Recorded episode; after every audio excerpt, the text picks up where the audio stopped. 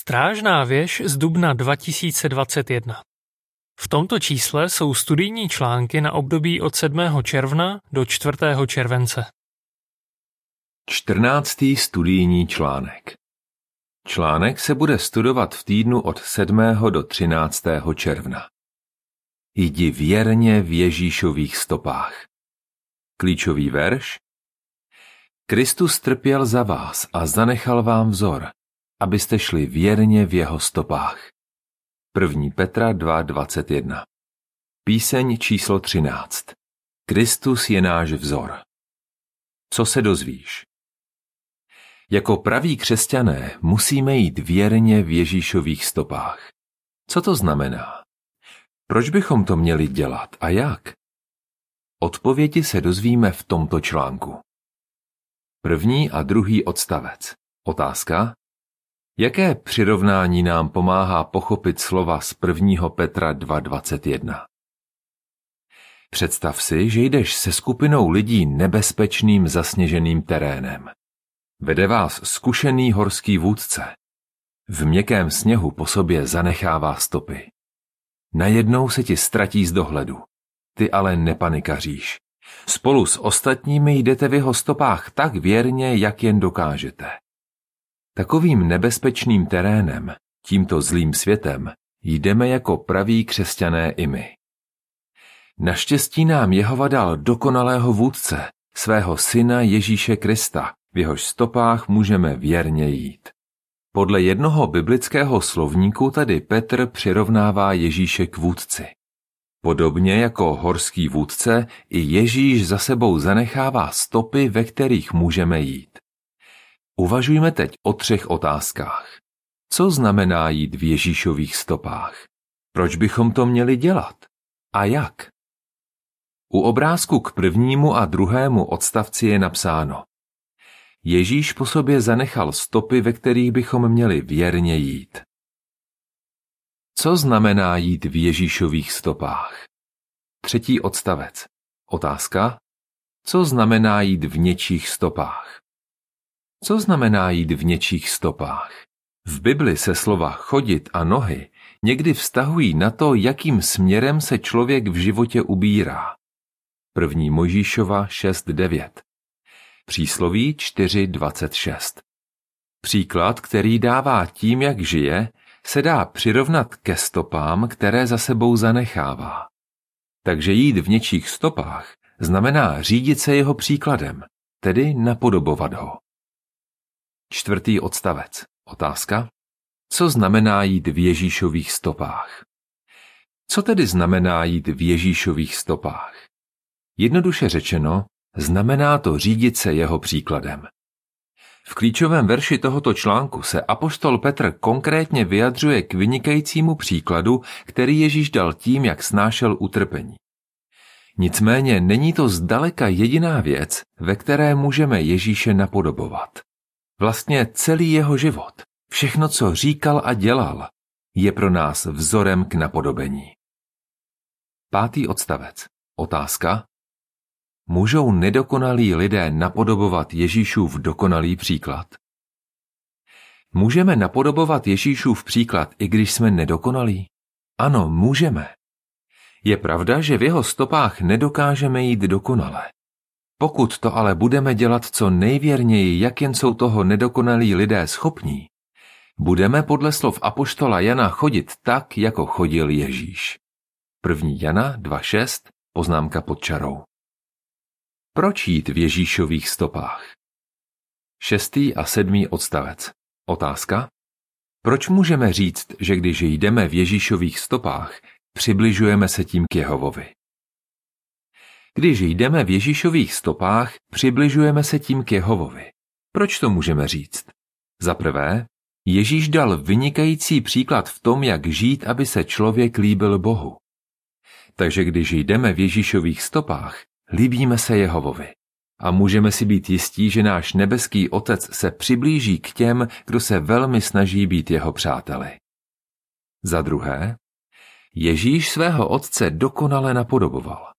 Proto mohl říct, kdo viděl mě, viděl také Otce.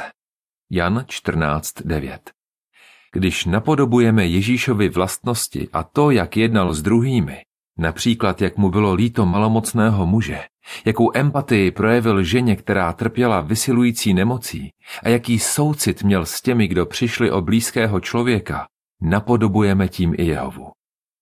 Čím víc se snažíme být jako Jehova, tím bližší vztah s ním máme. Osmý odstavec. Otázka. Jak nám to, že jdeme v Ježíšových stopách, pomůže zvítězit nad světem? Když jdeme v Ježíšových stopách, pomáhá nám to, abychom se nenechali rozptilovat tímto zlým světem. Večer před svou smrtí mohl Ježíš říct, zvítězil jsem nad světem. Jan 16.33 Co tím myslel? Že se nenechal ovlivnit myšlením, cíly ani jednáním tohoto světa. Nikdy nezapomněl na to, proč přišel na zem, aby se zastával Jehovy. A co my? V tomto světě je hodně věcí, které by mohly odvádět naši pozornost. Pokud se ale jako Ježíš budeme zaměřovat na to, co si Jehova přeje, zvítězíme nad světem i my. Devátý odstavec. Otázka.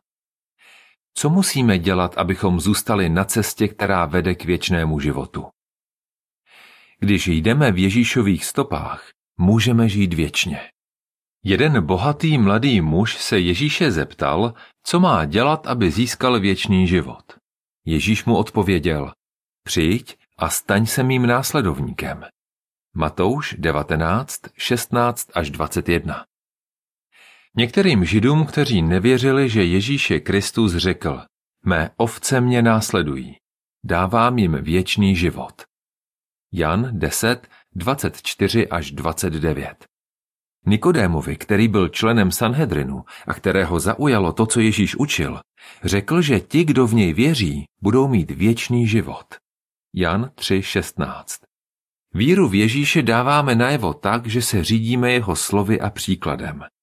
V tom případě zůstaneme na cestě, která vede k věčnému životu. Jak můžeme jít věrně v Ježíšových stopách?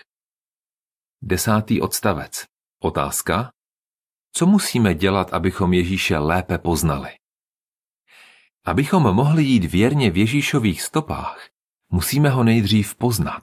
Jan 17.3 říká K věčnému životu vede to, že poznávají tebe, jediného pravého Boha, a toho, kterého si poslal, Ježíše Krista. Poznávání Ježíše je proces, který nikdy neskončí. Je potřeba se o něm stále víc dozvídat, o jeho vlastnostech, způsobu myšlení a měřítkách, podle kterých žil. Bez ohledu na to, jak dlouho jsme v pravdě, musíme se snažit stále poznávat Jehovu a jeho syna. Jedenáctý odstavec. Otázka. Co obsahují čtyři evangelia? Jehova nám chce pomoct, abychom jeho syna poznali a proto nechal do svého slova zapsat čtyři evangelia. Obsahují historický záznam o Ježíšově životě a službě. Dozvídáme se z nich, co říkal, dělal a jak se cítil. Díky těmto čtyřem knihám můžeme o Ježíšovi jako o našem vzoru důkladně uvažovat. V podstatě obsahují stopy, které po sobě zanechal. Takže když Evangelia studujeme, můžeme ho čím dál víc poznávat a díky tomu můžeme jít věrně v jeho stopách. 12. odstavec Otázka? Jak můžeme z evangelií vytěžit maximum? Abychom z evangelií vytěžili maximum, nestačí je jenom číst.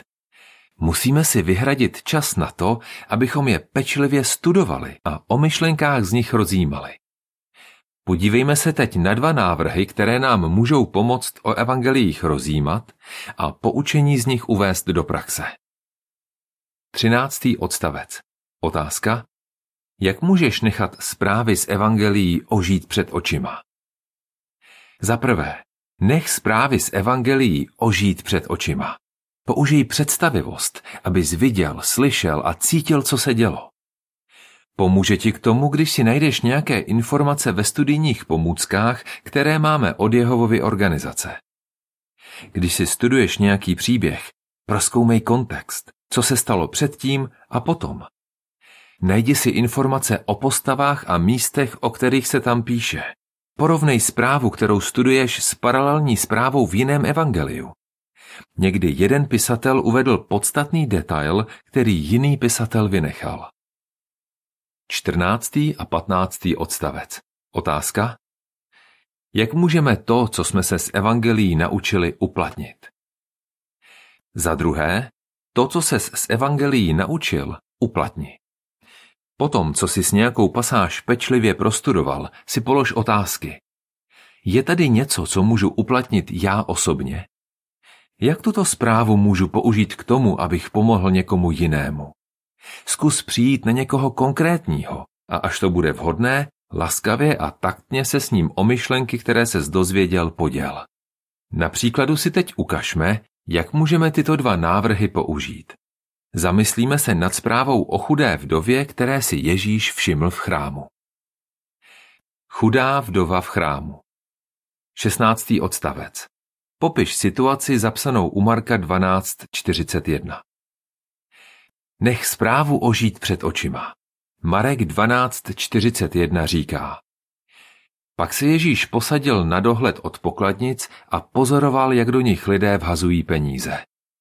Mnoho bohatých vhazovalo značné částky. Představ si tu situaci. Je 11. Nisanu roku 33 a do Ježíšovy smrti nezbývá ani týden. Ježíš tráví skoro celý den tím, že vyučuje v chrámu.